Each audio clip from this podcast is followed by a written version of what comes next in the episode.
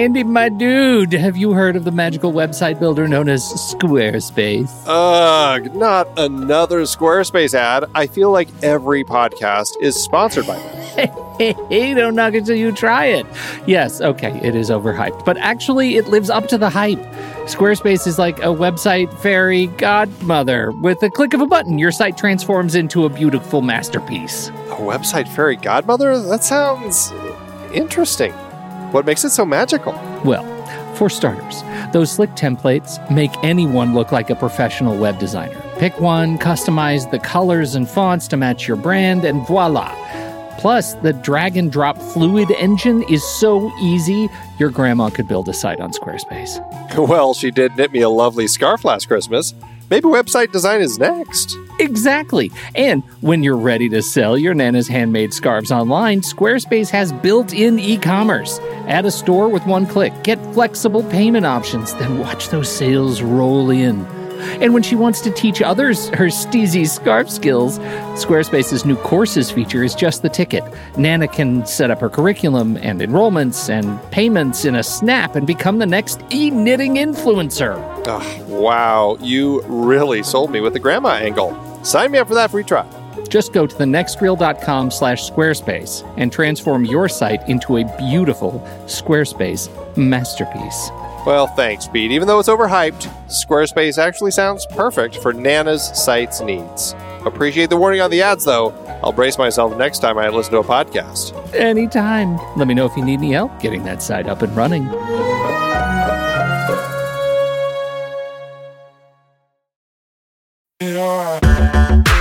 Andy, can you believe we've almost hit 700 episodes of The Next Reel?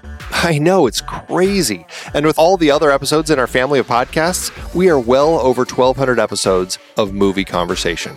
It's really pretty amazing that we've gotten to have these in depth movie chats every week for over a decade now. And we couldn't have done it without our loyal community of film fans. Their support over the years has meant so much. For sure. That reminds me, we should give the merch store a shout out. Buying shirts from thenextreel.com slash merch is a great way listeners can continue to support the show. Plus, they get to sport our great designs.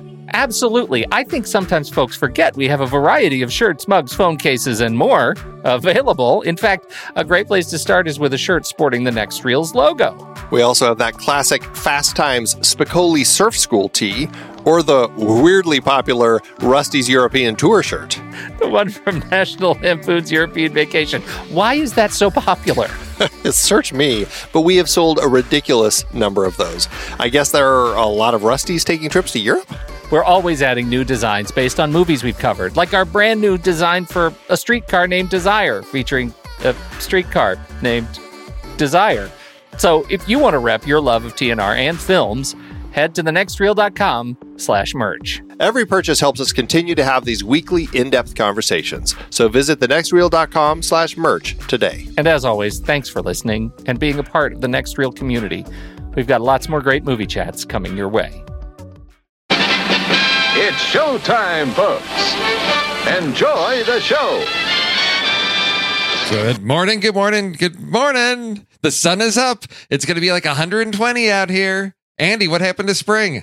It like went. Oh, there was no spring in You're- Arizona. It was like spring for three days, and now it's like 100. Yeah. Is it really? Seriously? Oh yeah, it was snowing in Chicago. I had friends back there, and it was like last weekend. It was snowing, and I thought it's like 97 degrees here.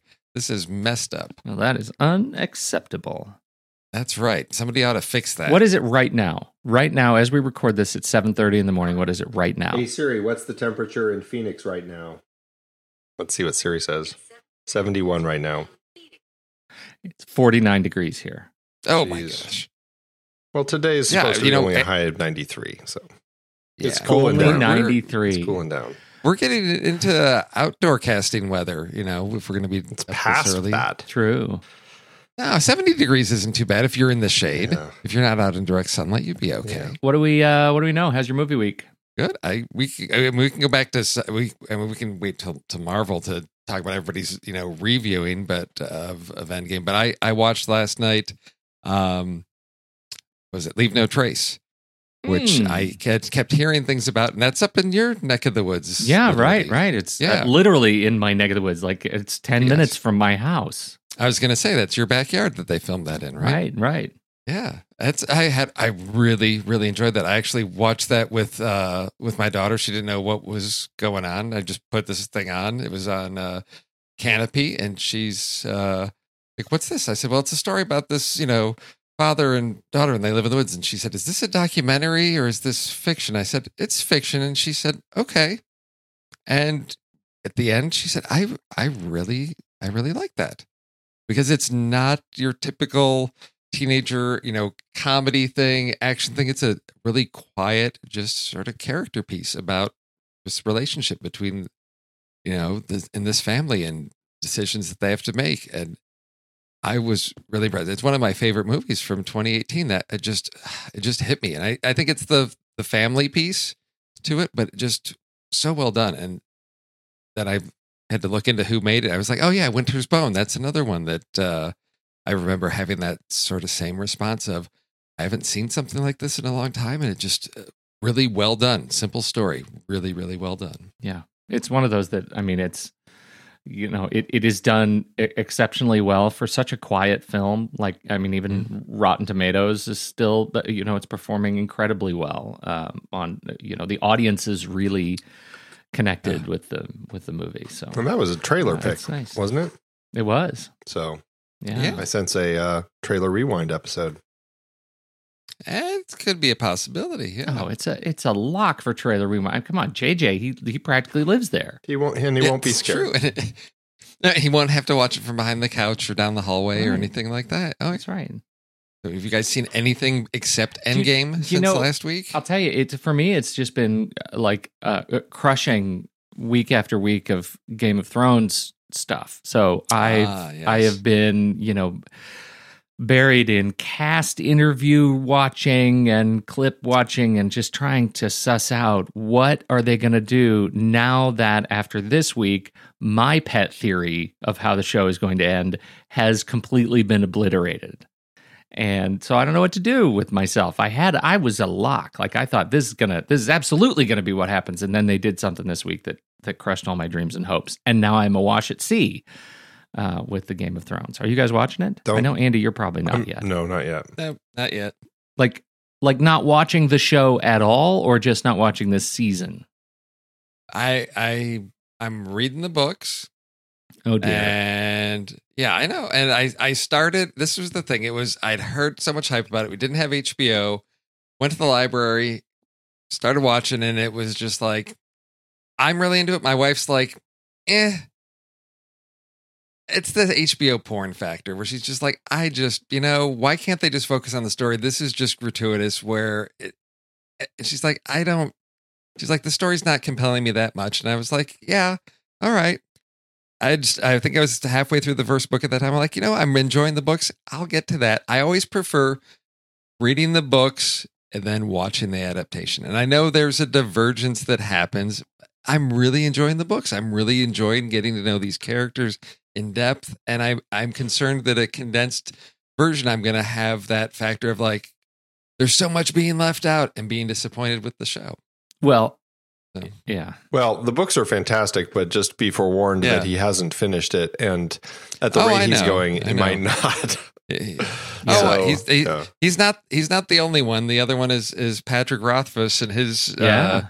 Trilogy, and he I'm like, with both these guys. I'm like, dude, just sit down and write the dang thing. I know you got all these other projects you're enjoying, but your fans would really like you to sit down and finish this stuff that you started. Mhm. Uh, but it's like their celebrity has gotten in the way of them getting back to finishing the things that got them to where they were. Well, their celebrity and their their work on the show, like in the case of of George Martin, like uh, he's he's written scripts for the show. I don't know what how much he's written this season, but uh, I feel like this. uh, To your point, Steve, the sort of acceleration. It frustrates me a little bit that they that this is a short season, even though they're giving us longer episodes. Like this week's episode was an hour and a half or something, and and it still felt like I'll just say, for those who haven't seen it, this week's episode was a culmination and sort of the resolution of a particular storyline that has been running since season one. So it was, for those of us who watch the show, a big deal.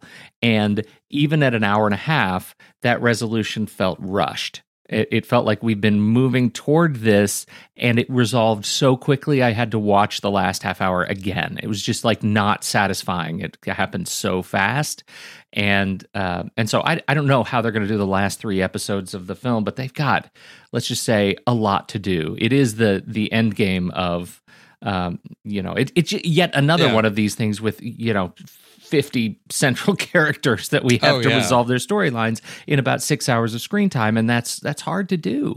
Um, and so uh, everything i've heard is once again like endgame. The actors have all been crying and they're all very excited about how it ends and it's and and i want to have that experience. I'm primed for it. I'm deeply emotionally invested in the universe. I think it's i think it's going to be great but it's happening really fast and that's ugh makes me sad So so speaking of crying, my uh my oldest who has uh and I I think this just gets to certain people are find their their path in life and they're they're they're built a certain way and they they find their fit with things.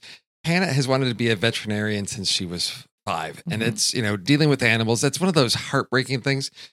She, she does not cry at movies. She's I don't know, she's able to just like distance herself. So she texted me yesterday, you know, saying, "Hey, I'm listening to the Endgame Film Board," and I said, "Okay, tell me what you think." And she said, "Well, I think it's funny that everybody's talking about crying and all these tear jerking moments because I wasn't really close to crying at all. I felt sad, but I walked out and was like, okay, that's fine."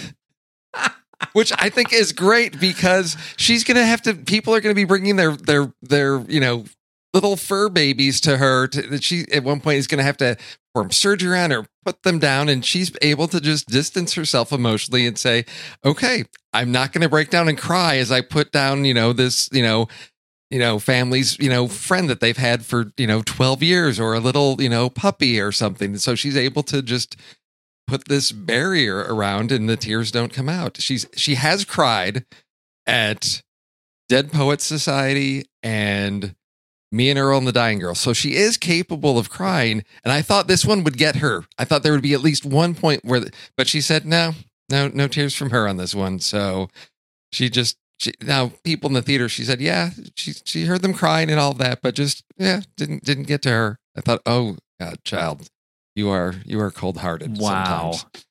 I wonder where, how how big a crossover that is of of criers that cry at both Endgame and Me, Earl and the Dying Girl. Like, is that Yeah. almost a perfect And dying circle, or is it not a circle at all?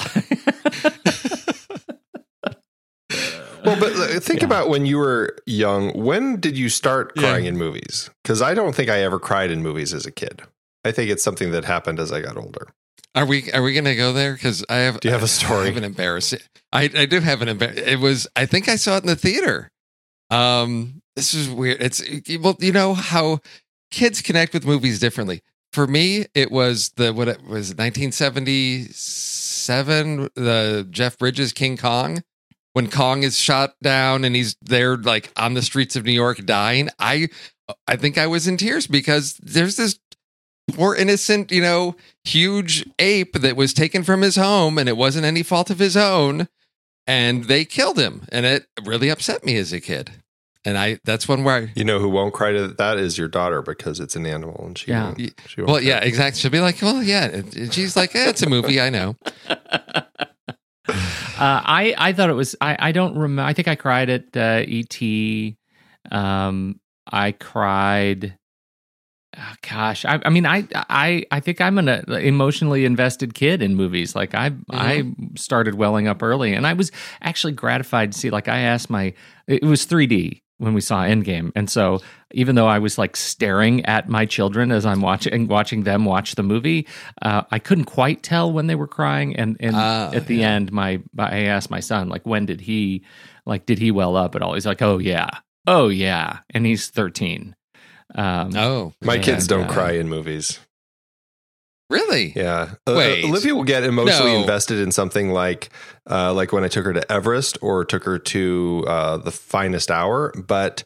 But she she it, she doesn't cry. She just gets like heartbroken, and she'll like curl in my lap, and and you know, like she's really upset that people are dying. Traumatized. Yeah, She's- it's, it's okay, trauma, you're but there's no tears. But but Endgame, she Yeah. looked at me. so- she looked, kept looking at me and like smirking, like I can't believe my dad's crying at this. that's, that's what I got through the whole movie. I think I think my I, I don't know. I like to think that my daughter cried. Uh, uh, I think the big cap moment, the the big twist. I'm not. I won't say it, but the big cap Yeah. moment. I think is might have drawn some joyous, uh, joyous welling uh, from her. Yeah. I know she nearly stood up and got out of her seat. I had to hold her down. Oh. So there's Oh. that. There's an enthusiasm, and it also comes Yeah. with a rage on the other side. Like even though, like where my kids won't cry, on the other side they'll get mad at movies, and, Oh, and they'll yeah. they'll hold grudges. Yeah. I'm glad we got that figured out. That Steve Catharsis. Steve Ray is a complete badass. I finally watched Halloween I- three, season of the witch. Oh, And? that's an interesting one. I, I, Yeah. it wasn't. It was far from a perfect film, but I had a lot Oh, of fun yeah. watching it. And I'm like, why could people not have allowed this idea of an anthology franchise to take off? Because I loved Yeah. the whole concept, but I think because it failed, they're like, nope, nope, we better go back to uh, what we did in the first two, and Yeah. then we had just a Yeah. whole series of.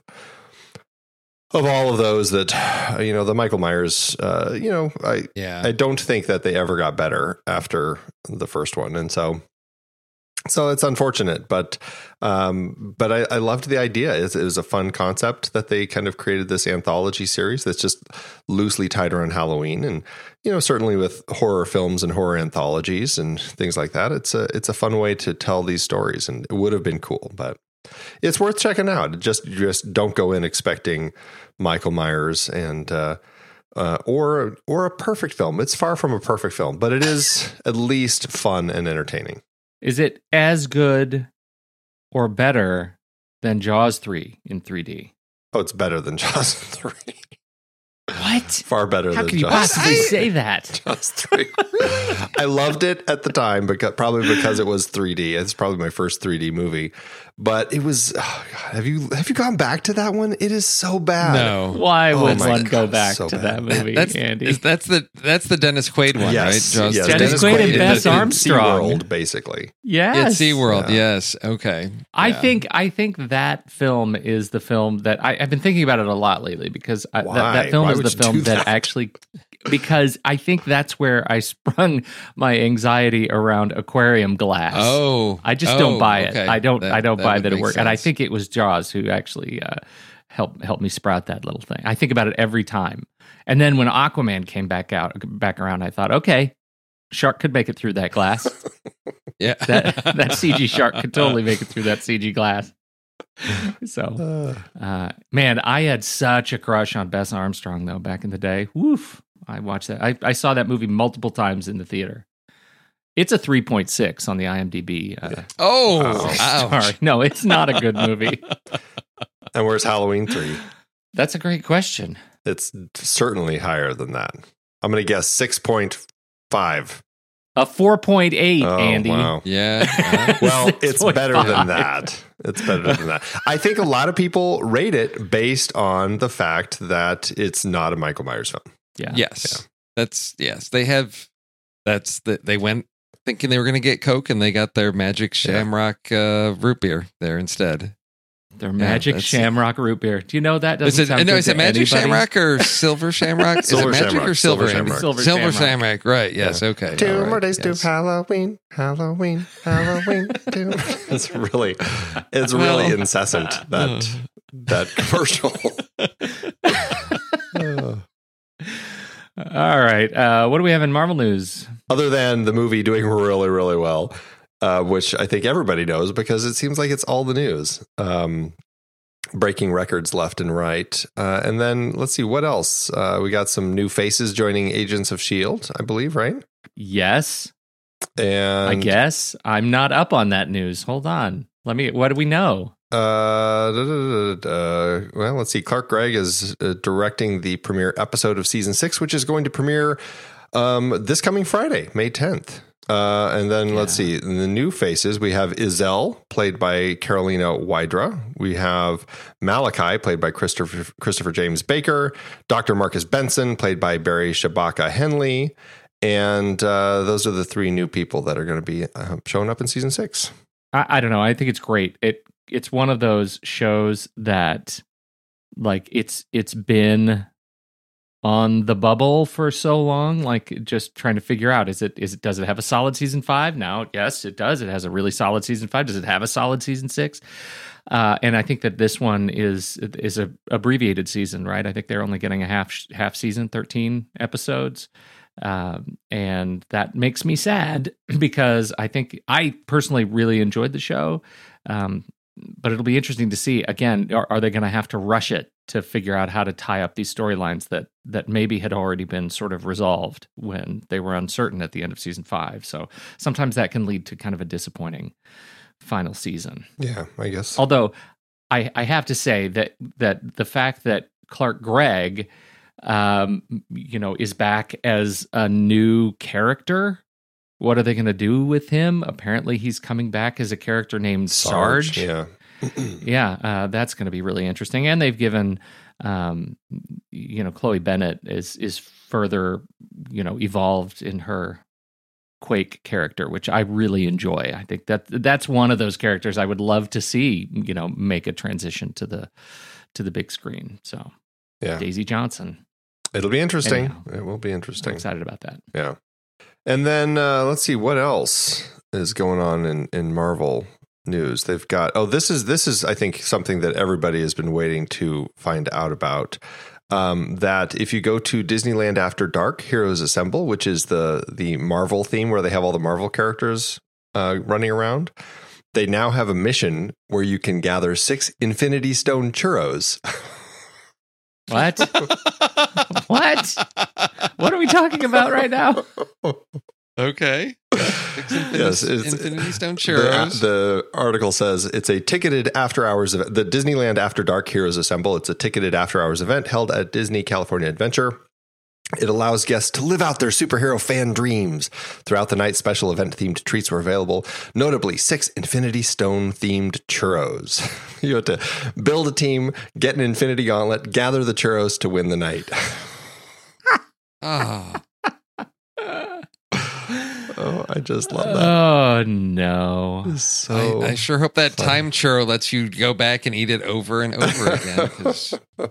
'cause Wow. yeah, they those churros. Yeah, they have it all posted. I mean, and it's I mean, serious. Like you have an actual. It's like a gauntlet, like a full on Thanos gauntlet that you're that you're wearing.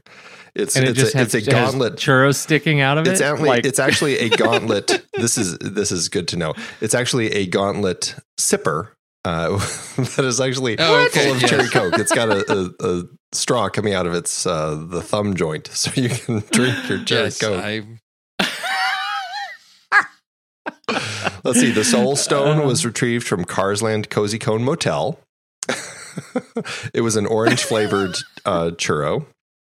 Then you had the Space Okay. Stone, which was a blue raspberry flavored churro at the Paradise Gardens Park.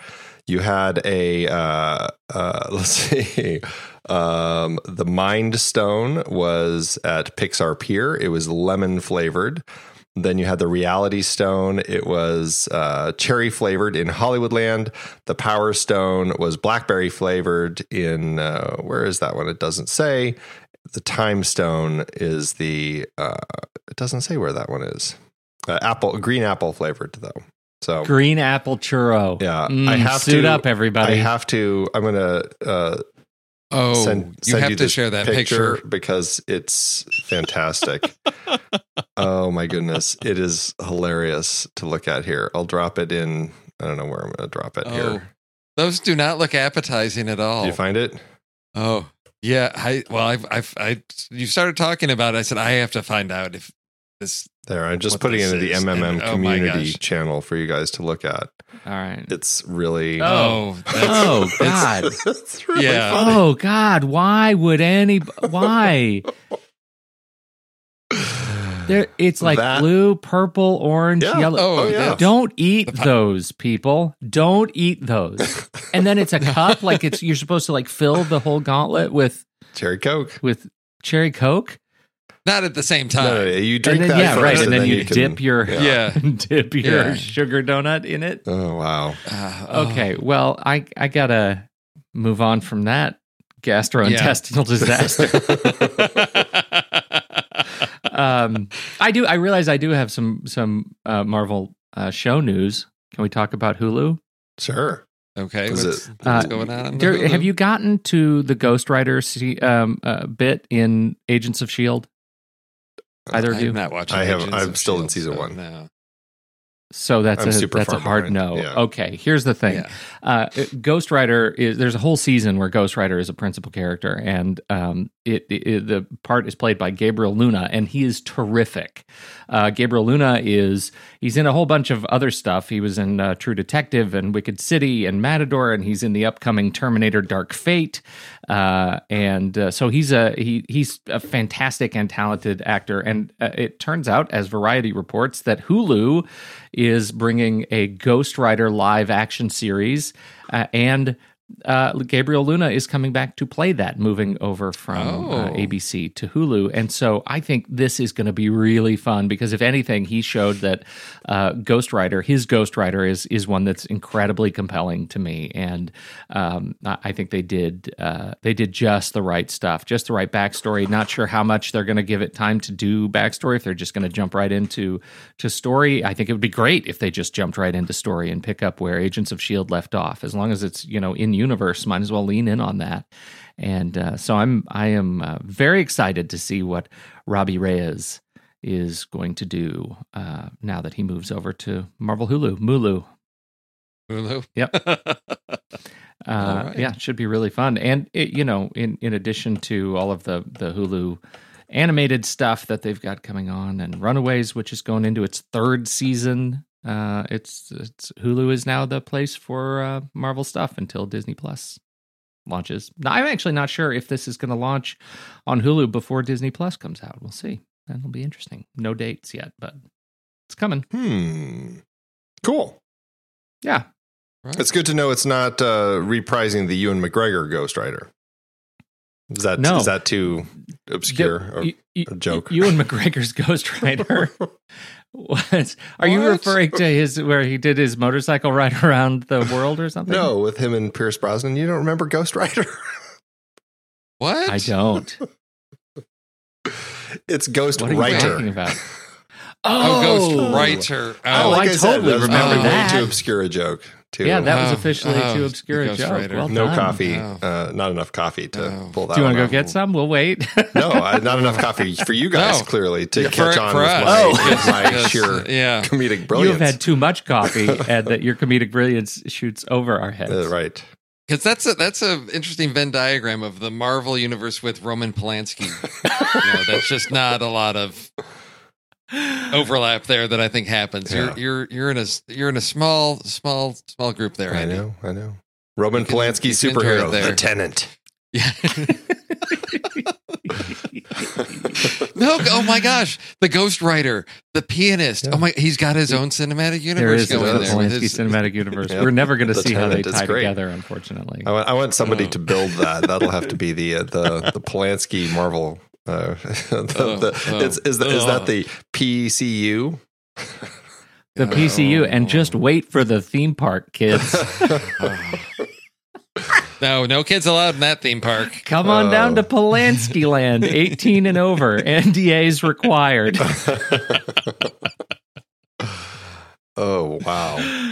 All right. We, We, we, got gotta get out of this one quick. Yeah, Pull us please. out. ditch. Okay. Going All right. down, going down. Let's do some trailers. Do we have do we have any that uh that suggest an order?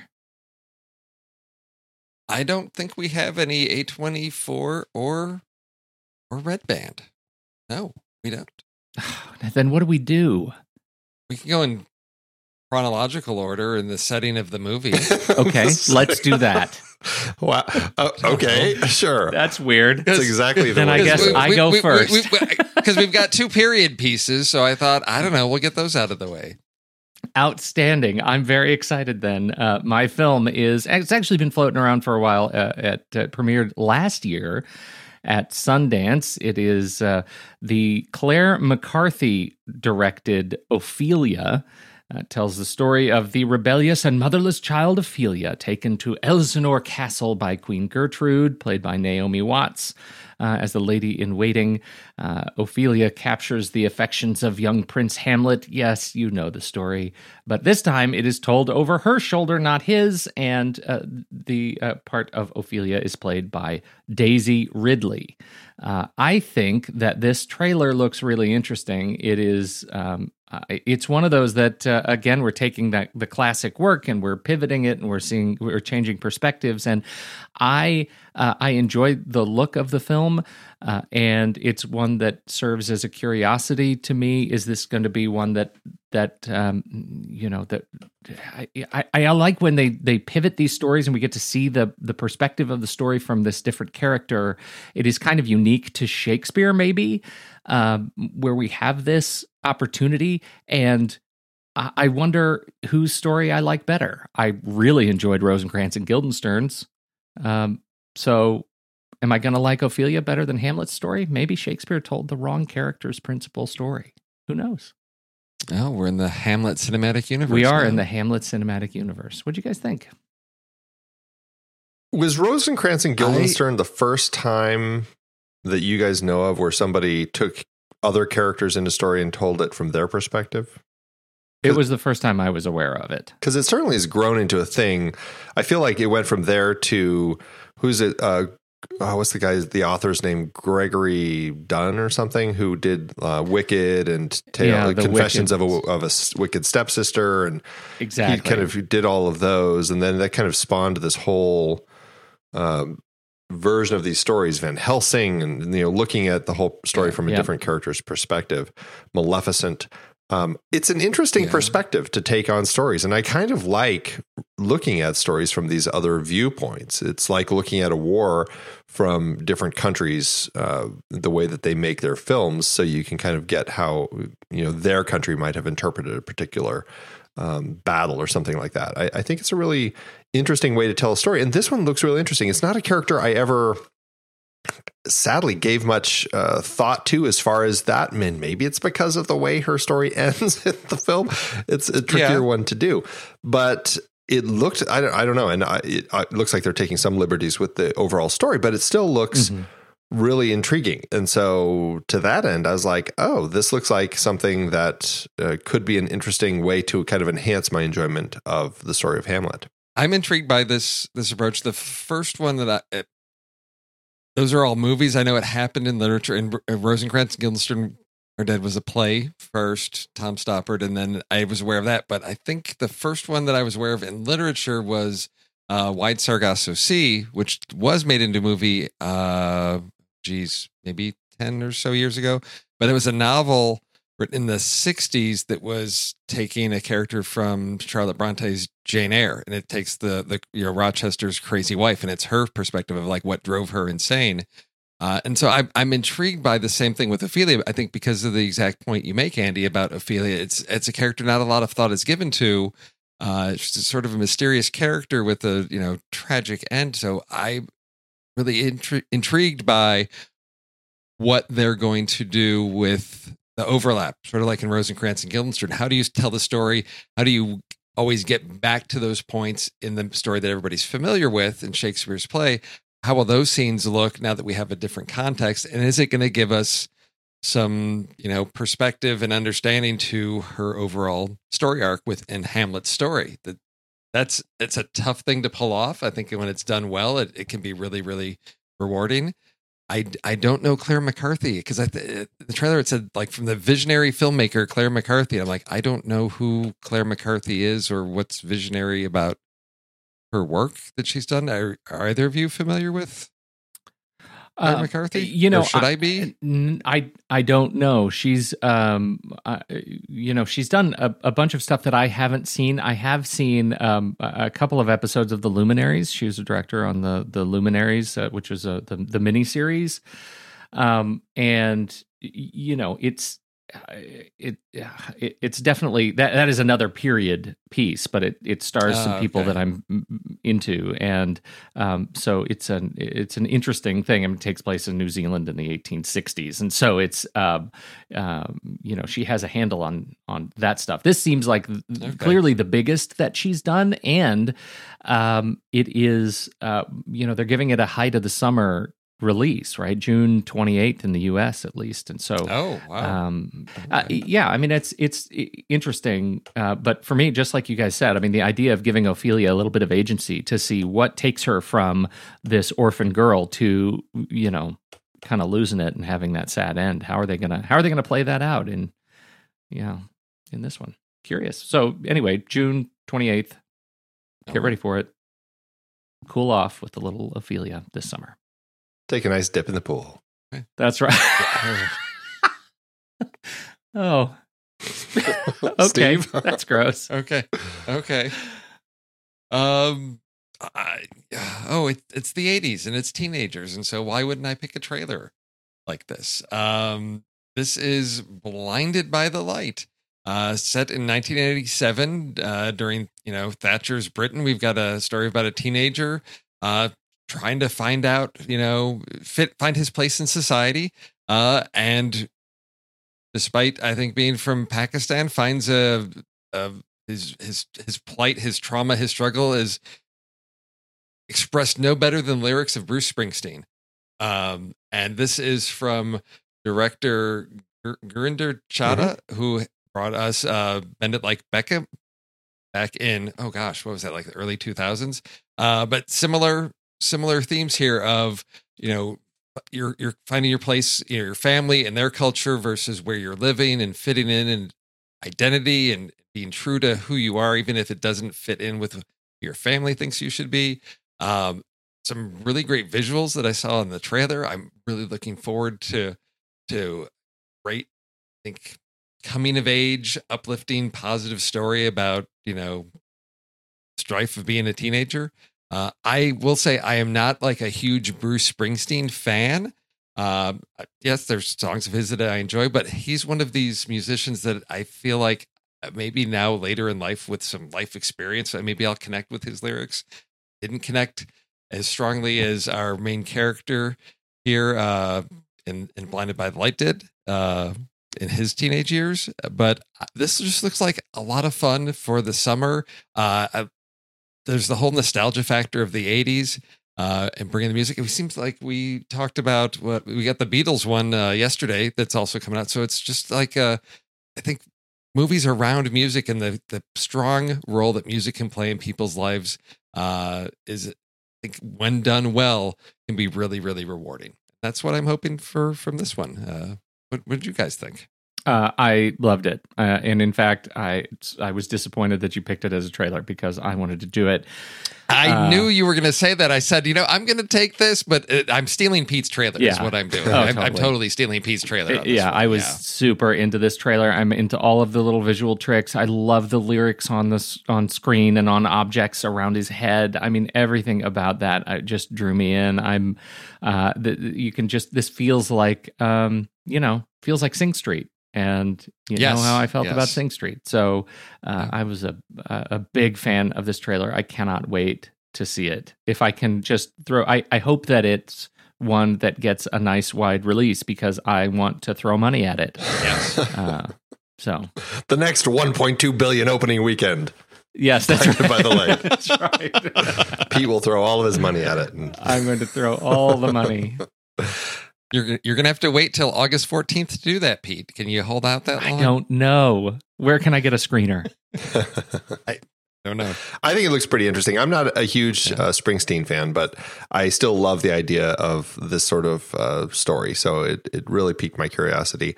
I did actually work very briefly with uh, Gurinder Chadha. I shouldn't say with, uh, very briefly on a Gurinder Chadha project when she came through Arizona to film here when she was doing Bride and Prejudice back in 04. Um, it was uh, Oh. just one quick little uh, shot, basically, or a couple shots in a musical montage as they were singing themselves across the country, basically.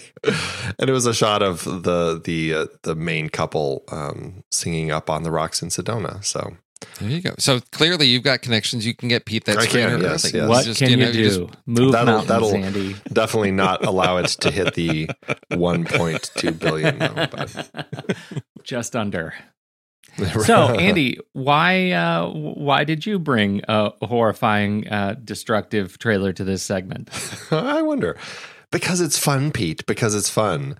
Um, uh, yeah, I really, uh, you know, I was looking at trailers and I'm like, oh, I have to do this one. It, it's all Oh, the yes, stuff that that terrifies me. Uh, you know, you've got uh, you've got disastrous uh, hurricanes destroying Florida, and then of course, because of the amount of flooding, you have uh, you have alligators and. Uh, it just, I mean, this trailer, Crawl, uh, directed by Alexandre Aja and produced by Sam Raimi, it just it, it has a great claustrophobic feel that uh, I think works really well and uh, is pretty terrifying, uh, but really fun. I mean, it's these guys behind it. It's bound to be kind of just a fun monster movie. You know, uh, that's exactly what this is, and it looks like it's going to be kind of a nonsensical fun film. Um, it was filmed in Serbia, not Florida, just to uh, clarify that. Um, and yeah, it just it's like a you know get out of the house alive movie. You know this this girl played by Kaya Scodelario, Scodelario I believe is how you say her name. Um, uh, she's trying to help her father. She goes to her father's place as as Florida's being evacuated, but he's hurt in the basement, and they're trying to get out now as the house is flooding. And her father, of course, the wonderful Barry Pepper. And you know, I don't know. I just this looks so much fun. Um, it certainly looks better than what Aja did with his Piranha 3D film, which was a little. You shut your mouth. He went a little too cheeky, I thought, but it was still it was fun, but a little too cheeky. Still, it's he's an interesting director, and actually a connection to our uh, Cedric Klapisch uh, franchise because it, of course, uh, Aja also directed High Tension, which starred uh, Cécile de France. So there you go. Look at that! I- I, I found a way to it connect is- it randomly. I know, like it's the six colors of Cedric, or six. What is Six it? The colors. Six, Six deg- col- six I was degrees of Cedric Klapisch. All right. No, no, Um, it's the six six colors of the gauntlet. You six can do that. Yeah. six colors of the Infinity This Gauntlet. is the six Infinity uh, Stones. churros, uh, the six churros of the Infinity Gauntlet. Look, it is Piranha 3D that opens the door for me to be able to think about seeing Crawl, and I have to tell you, I'm into it. Like I, I actually found myself like intrigued, and I don't know why. I should be very upset by gators, uh, and especially when I learned about that that whole thing where about crocodiles that climb trees. Oh, that's not oh good. yes. That's that's legit fear right there. Uh, but I I thought this this looked like just layering on so many horrors one after another. It finally got over the top for me, and I think I think this is one I'm going to see, uh, and and we'll see. Maybe I'll take the kids. Not to mention that recent. Did you see that recent um, uh, viral video of the woman who was filming the alligator Yes. that was outside her house and it like climbed up Yes. onto her her windowsill windowsill? to peek through? it's like no, stay on the ground where you're supposed to be. Yeah, right. Stay in your lane, crocodile. What I loved about this is right from the onset, the trailer sets up, you know, puts to rest like, why don't they just call somebody? No, it's category five hurricane. There's no way for them to communicate. How can we isolate these characters in this house so that nobody's like, oh, well, if they had just done no, it's there's nobody around, which I, I love. It, it gives us that isolation. It's just the two of them in the house. There's nobody coming to get them reasonably. We do eventually, of course, we're gonna have to have somebody come, right? We're gonna have to have some Mhm. some police show and, and get chewed up, because where else can you go with this? But uh, so many just great moments in the trailer. Yeah, this is it's gonna be fun. Uh, will I go see it in the theater? I don't know. Maybe depends on what kind of buzz it gets. But this is this is how you do. This is the horror films that I like. These these thrillers. There's going to be all these jump scares. They're going to make me leap out of my seat into the aisle, uh, and I'm going to know they're coming, and I'm going to fall for it. But I'll I'll enjoy the ride while I'm on it. And uh, we haven't had a an alligator movie like this in a while that I know of. So, I haven't been tracking. Lake But Placid sure might right. be the last one Oh Yeah, yeah, it you're may right. have been. with, yeah. with Betty I- White. I love that. and wasn't that that's that was like a huge alligator here i love that it's it, we go small you know we, we're in a confined space and it's a you know maybe a large alligator but it doesn't have to be monstrous monstrously large it's it's still intimidating and threatening because you're stuck in a house with a you know a large alligator that's You know what they missed out on with this is it's it's a flood. the The ocean is rising and and coming onto Yeah. Florida. There also should have been sharks. Well, that's Well, the that- sequel. That's this was, Crawl and swim. yeah, right. that's what that's what I was actually worried about. That this Yeah. was going to be more. And it- I think the Yeah. the scares in the trailer, I think, were just right. Like they weren't. They Yeah. they were serious, intentional like scares. They weren't like cheeky sc- scares. But then you look at the Yeah. poster, and I love the poster so much. It might be my favorite so far this season. It is the it is a suburban you know storm scene in suburban Yeah. Florida, and the the sign, if you read it kind of closely, it's danger. Alligators are common in this area. Okay, so far so good. That seems like a sign I would read. They can be dangerous. Oh, okay, yeah, no, I get it. I get it. They are known to stalk their prey. Okay, now wait. I've never seen that on a sign in in the suburbs. They will hunt you. okay, now I get it. And the tagline for the movie is "They were here first. Okay, yeah. all right, I'm in. Crawl. Well, anyway, this one's opening this summer, July 12th. It'll be a little post Spider Man uh, joy to jump in and have some scares. Yes. There you go. All right, let's do the list. Yes. So this week we are wrapping up our Cedric Klapisch uh, Spanish apartment trilogy with Chinese Puzzle, and uh, the the people. A few of them spoke. It wasn't a, an outpouring of votes. I think people were like, "Meh." Uh, not too many votes on this one, uh, but we did end up getting divorce films. That's where we landed. So we're here to talk about divorce films. Um. All right. Well, I had a real trouble with this list. Uh, it was it was hard to come up with this list. I guess it's because divorces in movies don't like latch on to my you know memory. Like I just can't I can't place them. The movies that I can place are not movies that I liked very much. And so, uh, as soon as I started uh, uh, digging in a little bit, it I I found a couple that I really enjoy not necessarily for the divorces that are represented in them, but because I think they're better movies. And I'd like to open the bidding uh, with what I can only imagine might be a race to get this one on the list. And so I'm I'm glad that I'm first. Uh, that is 2011's Crazy Stupid Love uh, with uh, Steve Carell, Ryan Gosling, and Julianne Moore. And I, to me, I, I go back and I start watching a bunch of clips from this movie, and I remember what it was like when Ryan Gosling played a character that had personality, and it was like such joy in that he's been such a stoic for so long now that, uh, like I I really uh, remembered how much I enjoyed this film, and I, I thought it was Steve Carell was just terrific in this movie, um, directed by Glenn Ficarra and John Requa, and written by Dan Fogelman. Crazy Stupid Love. That's a good one. Yes. Yeah, we, I know it's come up several times because Yeah. I love this movie just as much, and I I think it's one of these sort of overlooked comedy gems. I don't know because I I remember seeing this and just having so much fun and thinking, why are people not? I don't know. It just doesn't come up that often, but it's and it's been a while since I've seen it, but it just seemed so solid with such a great cast. So I think it's yeah. People It's so need to go see this. They need to track it down and see it. Yes. Totally. Yeah. It's not a hard one to track down. Thank it's you. pretty pretty much out there everywhere, but it's it's one worth watching. There's this one I saw. I hadn't seen it in a long time, and I saw it. I was traveling for work, and it was like on HBO, and I was like, you know, I haven't seen this in a long time, and does it hold up? Yeah, I'm. I'm surprised it does. And my wife said the only reason you, you're putting this on the putting this on your list is so you can say, oh. It's the claw. The claw is gonna get you. Here comes the claw. Uh, Jim Carrey, liar, liar, and uh, you know the separated parents and the and the kids' wish. Um, it, it's one I remember having a great time with, and I hadn't seen it in a long, long time. And I thought, you know, people may have forgotten about this Jim Carrey one. Uh, his his career sort of gone off the rails, and it it was a nice, you know, peak of his career. And it for me, it still really worked. It, it feels a little dated now in some aspects, but I just really had a good time seeing that one again. Liar, liar. That was going to be on my list, but they were already divorced, so I didn't pick that one. He's Oh. she's his ex already, but that's okay. Oh, all right. It still is a very funny movie. Yeah, yeah. totally.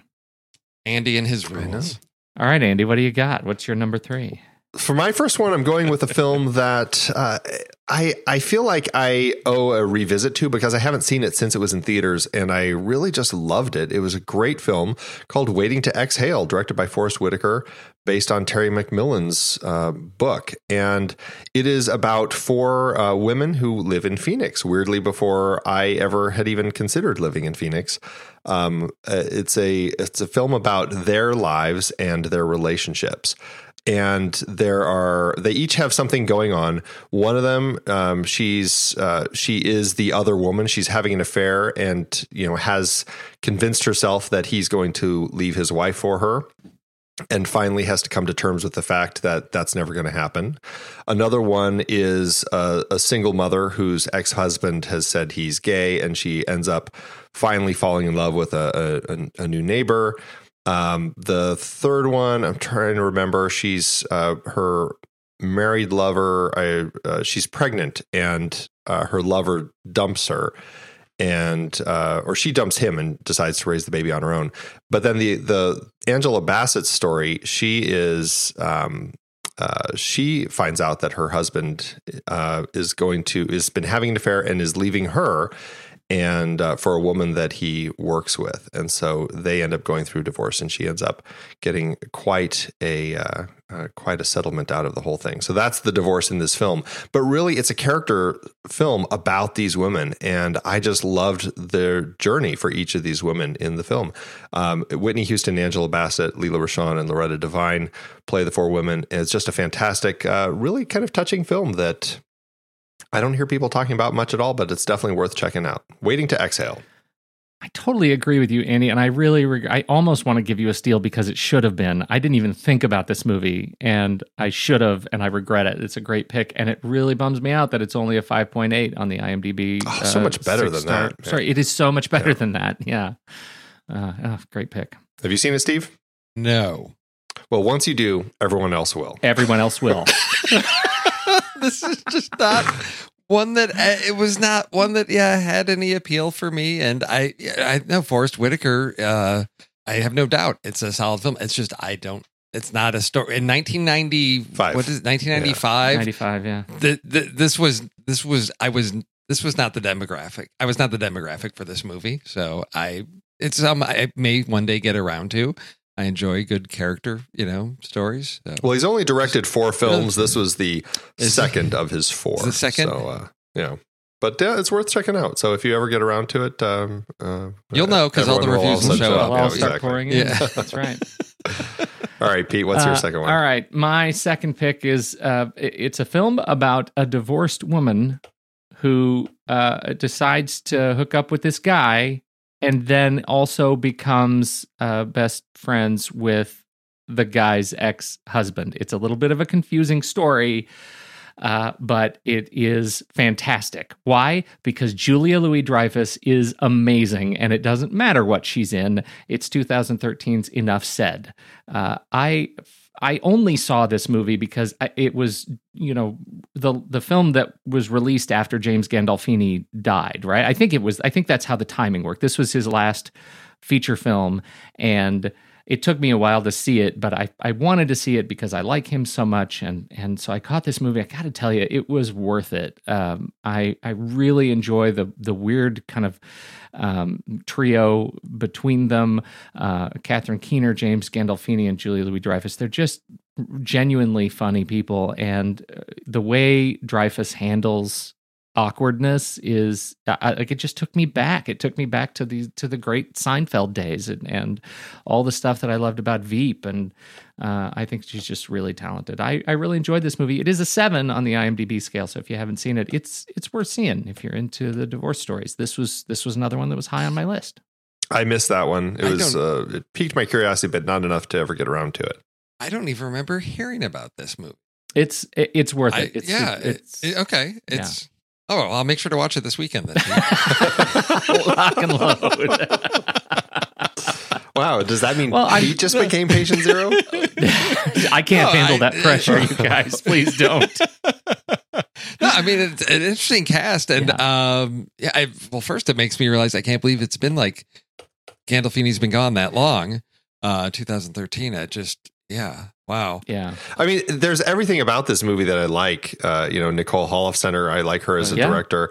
Uh, yeah, I don't know. I just it, it wasn't something that uh, that uh, got me going. I don't know. I just I missed it. It was very indie release. Yeah. Yeah. Yep. And yeah, it's just yeah, one of these it's it's not one I'm going to go to the theater to see. This is one of those, you know, back in the you know, 90s when I had cable TV, if it was like flipping channels and if it was on like TBS or TNT or something, yeah, it might have grabbed my attention, but it's not this is not a movie I'm going to actively chase down to see. It's going to take a recommendation from somebody to say, "Oh, check this out," and then if it shows up on Netflix or Hulu, I'll add it to my watch list and then someday get around to it. Uh, because yeah, this isn't. There's nothing that's like, oh, I have a, a must see on this. Yeah. Um, Well, but- keep an eye out for it. At least now we've Yeah, planted the seed. And, you know, I mean, did, Yeah. did you guys see Can You Ever Forgive Me? It's it's no, never got. it's on my list. I still haven't seen it. I am am very curious about that one uh, too. Uh, Nicole Holofcener has uh, wrote that one, and um, so it's especially after kind of revisiting this one, it's Yeah. it's it's worth Oh, it. Okay. Looks good. All right. All right, uh, Steve, number two. Oh, what do I do for number two? Uh, where are we going? I got. I, oh, okay, so the divorce. I know Andy's seen this one, and this one I just saw, and it, it, it because Andy had good things to say about it. I did, you know, and it starts off with a divorce. The beginning, so the divorce happens, and it sets into action a whole ridiculous chain of events that sends Melissa McCarthy back to college Oh. in Life of the Party, and what It's so good. it is. Oh my yes, uh, my wife and I watched it. We just oh my gosh, had so much fun with this. And again, Melissa McCarthy can be hit or miss on these, and this one just worked so well for us. And probably because our oldest is off at her first year at college, there were just so many things that just resonated with us, and it just had a, a great. Uh, great time with this one. So it's yeah, it's it's recent, and a lot of people probably have seen it or should have seen it because it is so much fun. So that's my second one, Life of the Party. I have not seen it. Oh, It's Pete. it's uh it's is. well worth it. I watched, you know, I, I recently finished other than Can You Forgive Me, I recently finished my Melissa McCarthy marathon going through all of her films. And it shot way up there. It's number three behind Spy and Bridesmaids for me. It's just so good. Her Wow. character's amazing.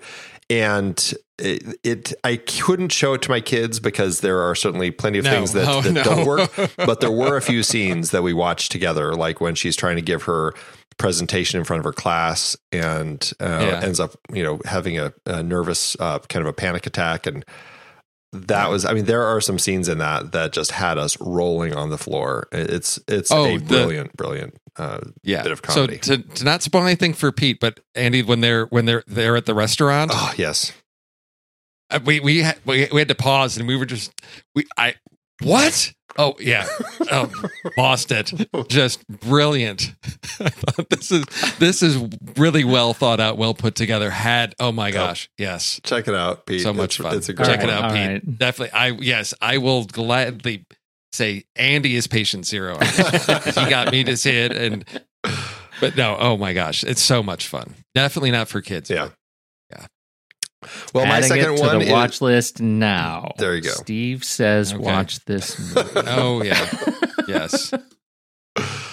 Uh, All my second pick is a Noah Baumbach film, who's not usually uh, a director I click with too much, but this one I did, and I, I don't know if it just felt like uh, me growing up with my own divorced parents or what, but there was a sense of of things in this film that just kind of, it, I mean, it's far from how my parents were, but it's still just like there were elements in it that just kind of rang really true for me. It is his 2005 film, The Squid and the Whale, which.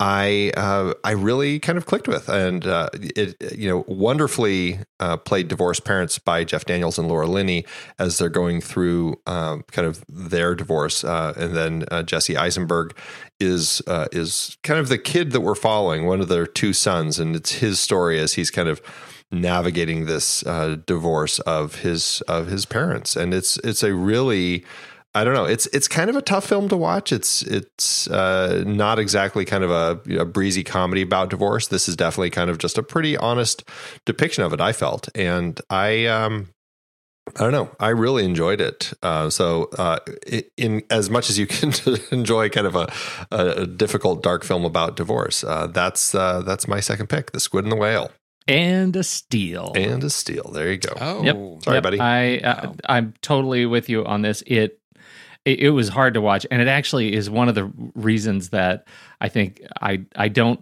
I don't enjoy remembering divorce movies all that well, uh, and so I really appreciate your your commentary on it. I think it's uh, it it was besides that it was I thought it was a terrific movie. So Did I tell you that I'm sneaking a divorce uh, series onto the uh, list later this year? uh, new phone, who dis? so you didn't see it? No, I, have seen. I, no, I've I've I've seen it because I heard and I saw it and I haven't seen it since. And I, it is it is tough to watch, and I just I don't connect with him. His story. I usually did don't. I usually don't. Yeah, Yeah, I think I saw While We're Young uh recently, and and I enjoyed enjoyed you know that one, but it goes back to like kicking and screaming. You know, was first, which was just like. In that era of indie films in the '90s, where it's like, here's a bunch of people sitting around talking about how smart they are and look how clever they are, and it just it it put me off. Um, and I I mean I did appreciate it. It just it wasn't a story that I really connected with. Um, so that's yeah. But I I, I know that he's got a big uh you know people that are into his stuff really love his stuff. So I can I can see its place Yeah. there. There you go. All right. Yeah. There you go. All right. Uh, Yep. My last, uh, we're going to say bonus pick. Uh, actually, we don't see the divorce in the movie. We see the the trying to reconcile uh, from the divorce. This is one of my very very favorite movies. I think it's pretty divisive. Uh, it is from director Alexander Payne, uh, based on uh, screenplay by Payne and Jim Taylor, and the book by, on uh, the book by Rex Pickett, which I haven't read. It is Sideways. Uh, it is the the story of um, uh, Miles uh, and Jack, uh, brilliantly played by Paul Giamatti and Thomas Haden Church, as they head out to wine country for wine and to celebrating Jack's upcoming wedding and all of the things that go uh, hand in hand with that. And it is Miles that is uh, still processing his divorce, and he, you know we get we get some drunk telephone uh, uh, calls to his ex-wife, and uh, there's it's just it, it's just grim. And I think th- one of the things I like so much about it, and, and particularly the the way we address it in the film, is that Paul Giamatti is so good at handling the the sort of divorce PTSD. Uh, and uh, in in the film, it, it's just it's something I really, um, I, insofar as I can't connect with the divorce experience, I connect with his portrayal of it here, and uh, it's just a movie that I really connected with and and and love every time I watch it. I can put it on any time. So, uh, Sideways, uh, when did it come out? Two thousand four, I think. That was another one that I uh, wanted to have on my list, but I didn't because they were already divorced. But I know. I'm glad you snuck it on here because I, uh, if if only for the scene toward the end of the film when, uh, not to spoil it, but you know the you know his ex kind of reveals something to him. yeah, Watching Paul Giamatti and just the emotional reaction he has, I think that speaks to post divorce relationships when you're trying to get along with your ex and how certain things in their life as they're moving on and changing things can really still affect you. I thought that was really powerful. Nope. I mean, yes, I've seen it. Nope. I re- recall having a very strong reaction of disliking this movie. Oh. And I, I don't Oh. know why. There was something about it that Just just because you love Is he- is- no, it had nothing to do with that. He- Is he is he a, is he a writer or a Yes, teacher both. or yes, something he's, like that? He's trying to 'Cause get there was- his first book published. Right. And there was something about that that I don't know. And I can't, it's been so long since I've seen it, but because I'd heard all these things, great things about it. And I was like, okay. And I, there was something about it that just was at odds with, with me or something. And I just did not like the sort of the theme or what this film had to say. And I just, I remember being really angry or upset about it for some reason, but I can't remember what, why. So, Mm. but I didn't see it. It makes me Yeah. sad. It's so good. And Okay. Sandra Oh and Okay. Virginia Madsen are Oh, yes. so No, wonderful. exactly. Ugh. Oh, yeah. Yeah. Okay. Okay. Well, that proves that we should neither of us should ever watch this film again because we might be swayed the other way, and I don't want to risk that. No, no, don't want to do that. All right, uh, Steve, Uh oh, let's see. When whenever we do divorce movies, this is the one that uh, it just it's always there at the top of my list, and I, I'm I'm sticking with the comedy route. Um, and this is just it's ultimately quotable in our household. Um, I guess maybe divorce is such. I don't know. I I prefer the comic take on this, and you know, if if you're gonna get married, you better have a Miles Massey prenup in place uh, to make sure that you're protected on all sides in 2003's Intolerable Cruelty, where we have multiple marriages and divorces. Joel and Ethan Coen, George Clooney, Catherine Zeta Jones, Billy Bob Thornton. Oh my gosh, I love this movie so much. It is one of my it's it it's a Coen film that's not a Coen film. Um, but it just is such a zany screwball comedy. I love it. It was not my favorite of theirs. Yeah. I, I didn't I didn't care for it that much. I thought it was pretty it had some funny moments. Uh certainly had a lot of Coen feel to it. Uh but yeah, it was it was it's never been one that I cared for that much and certainly not one that I have thought about revisiting. Oh my gosh, Gus Petch, the the whole court scene. Oh my gosh, so many great moments. Well, I mean, it's just because I, Clooney is so versatile Oh, you as yeah. a performer. I mean, he's just amazing that he can go from uh, from property to property the way he does and still be incredibly charming and charismatic and awesome. Uh, I actually really like this movie. Uh, it's uh, I'm with you. It wasn't my favorite uh, of their films, but it it is uh, it, it's certainly uh, I, I enjoy I enjoyed my time with it. I, I like watching them together. I think they have a great uh, chemistry, and it's better than War of the Roses. yes, yes, it is. Way to drop Oh, it on wait. my final pick, Pete. Oh no! I loved War of the Roses. Thank you very much. Oh, I watched this movie so many times when I was when I was uh, younger. I had so much fun with it. I can't believe that you just said that. I had to crush crush my whole my whole happiness and vibes. Oh, Andy, I'm so sorry. That's okay. Uh, the War of the Roses is uh, it is a very uh, black comedy that Danny DeVito directed, uh, reuniting him along with Michael Douglas and Kathleen Turner from *Romancing the Stone* and *The Jewel of the Nile*. I, uh, which is largely probably the reason that I went to the theater to watch this because I loved their pairing so much. Um, it's you know it is a dark film. It's not a perfect film, but I just loved watching these two just go at it. And man, do they really go at it! Like they are just terrible to each other as they're kind of going through this divorce and and trying to uh, you know uh, one up each other on on not wanting to kind of back down on everything, the house and everything in it, and and uh, just all of the the battling that they do with each other. Um, and and the whole thing is kind of, of course, bookended by their lawyer, played by uh, Danny DeVito, who's who's with another uh, uh, a pair of people who are going to get divorced, and he's telling them this story um, about this about the Roses, this couple played by Michael Douglas and Kathleen Turner, and and it ends up uh, and how horrible it ends up, and of course it does help this couple um, decide to reconcile and and find a way to settle their differences the right way. I had a great time with this movie. I haven't revisited it in a very long time, but my recollection is that I just found it to be just a fun and dark ride. So so there. okay. You can have it.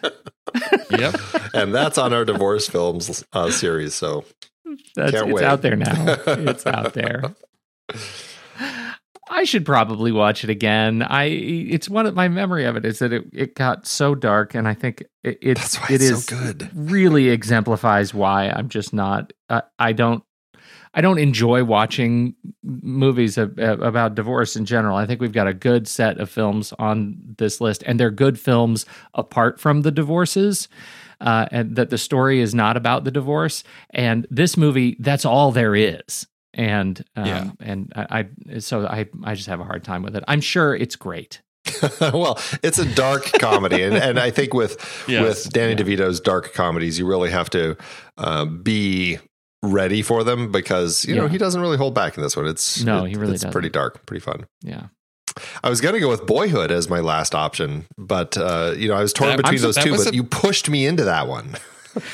Uh, Boyhood was on my list as well, but I decided to stick with the more lighter comedies. So okay. I'm also, let me say this then. Uh, War of the Roses is great, especially compared to First Wives Club. I'm gratified that no one put First Wives Club on the list. well, I also had going back, and I remember seeing this on cable, and it's such an insidery movie, and I don't think it's it's a necessarily a good film. Uh, but irreconcilable differences Yeah. with Drew Barrymore and and Ryan O'Neal, and I I remember just, and I guess I was that's when I was starting to like appreciate and understand filmmaking and and all of that, and just the, the whole like musical sequence in the remake of Gone with the Wind uh, is the one thing that I remember about that. But I I have no recollection of if that story holds up or how how dated that movie feels. But that was another one that was sort of as I was brainstorming, thinking of how do you how do you handle the sensitive topic of divorce in a in a comic way, not in a disturbing, violent way like Andy enjoys. That's right. right, right. All right. So, what do we got going this week? Uh, we're going to be looking at Casablanca. So there's one that we've actually all seen and can likely come up with a decent list or set of Oh, options for everybody. So what do you want to do? Um, Misquoted movies, famously misquoted movies. Are there more than one? Well, there's there's two Treasure of the Sierra Madre. yes. We got what we got World War II. Uh oh, well, I I guess uh, well, how would you? Yeah, I guess like the the relationship of like I don't know, come uh, rekindling an old romance. oh, I like that. Like the the whole uh, reunited bit, right? Yeah. Like, that's I like that. I what I'm Weirdly, struggling we just with, had that as an option for a Chinese puzzle, I know, rekindling right? old flames. So funny? they perfect. I Okay. I also I, I really want to do something related to nightclubs, but nightclubs in Revolution. Uh, are there Oh any gosh. movies like that besides this? It's Like, very what- specific. what do you do? wartime nightclubs. Oh, wartime, great wartime nightclubs. I don't know, but it just feels I, like I that should I will be make sure I'm represented not somewhere. here for that one because I don't know if I'll be able to put a list together. I think just I think nightclubs in general was would be fine. Okay, best nightclubs You- in you- movies. Yeah. Okay, well, I like that. That's broad. Okay. How about it? It needs to Yeah. specifically be nightclubs with uh, with uh, live music. Okay, Okay. All right. Yes. that's That at least harder. limits it, so we're not just listening to Yeah. jukeboxes. Yes. Right. Right. Right. And Uh, what well, else? is it- What is it- else? does it- uh, how about uh, uh, sacrificing your uh, relationship for the better good? Uh, okay, Is that is that Okay. uh, too difficult to put together? I think that's No, we're up for a challenge. Yeah, could do that. I like that. All right. Okay. Well, so that's it. Rekindling it. an old romance, nightclubs with live music, and sacrificing your relationship for the greater good. Beautiful. Wonderful. Beautiful. Let's do it. All right. Uh, it is all up, right. everybody. So get your votes in. Uh, and we got a boogie because I'm very Yeah. excited. Uh, Andy and I have another show to go record. And we do. Oh, All right. marks an end of an era. The, yeah, we're recording the final episode of the Marvel Movie Minute Iron Man. Oh wow. Yeah. Wow. Special guest, too. Very excited. It's going to be a good I one. know. It's Okay. going to be a good one. All right. Well, thank you, Steve. May the fourth be with you. Yes. May the, is that, oh, wow, that's today. We didn't even make Yes. any uh, gags. No. Hmm. No. Hmm, I guess that's played. I guess we Anyhow. just did. Well, we can we can bring that over into Discord and we can talk about the loss of Peter Mayhew and all of that Oh, yeah, over there. That's true. Way to bring it down right see at that the I gotta- Thanks. Yes, Thanks, all right. Awesome. Thanks, All right. everybody, for downloading and listening to this. We sure appreciate it. And thank you, all of our patrons who make all of this stuff possible. We appreciate you. Have a great weekend. Hondo. Oh, gee, I said May the fourth. That's a, that was my it. That was my May the fourth. May the fourth Hondo be with you. I love the conversations that so many of our hosts have had on their shows. Steve and JJ on Trailer Rewind, Ray and Ocean on Silver Linings, even Tommy's short lived No No Wait, Hear Me Out. And so many films they've discussed started out as a book, a play, or even a TV series. Well, now you can support our whole family of podcasts by using our new Originals page to buy the original source material used to inspire films covered on our shows. Just visit thenextreel.com slash originals. Your purchases made through our links give us a small commission at no extra cost to you and allow us to keep having these fantastic conversations. It's a wonderful way to support the show. Producing these podcasts week after week require a ton of work behind the scenes. If you'd like to help support our efforts, try using our originals page when shopping for books and movies that we've covered. It's your one-stop shop for Amazon and Apple links where you can buy the book, play, video game, movie, etc., upon which the movie is based. Original material for trailer rewind movies like If Beale Street Could Talk, The Goldfinch, Aniara, or The Two Faces of January. or Silver Linings movies like Repo Men, which was based on the repossession Mambo. Plus, by using those links to buy books, Amazon and Apple show us a little bit of love, which allows you to support our family of shows with minimal effort. Visit thenextreel.com slash originals. It's a fantastic way to support the show and find a great book to read. That's right. Head over to thenextreel.com slash originals to find your next read and get started today.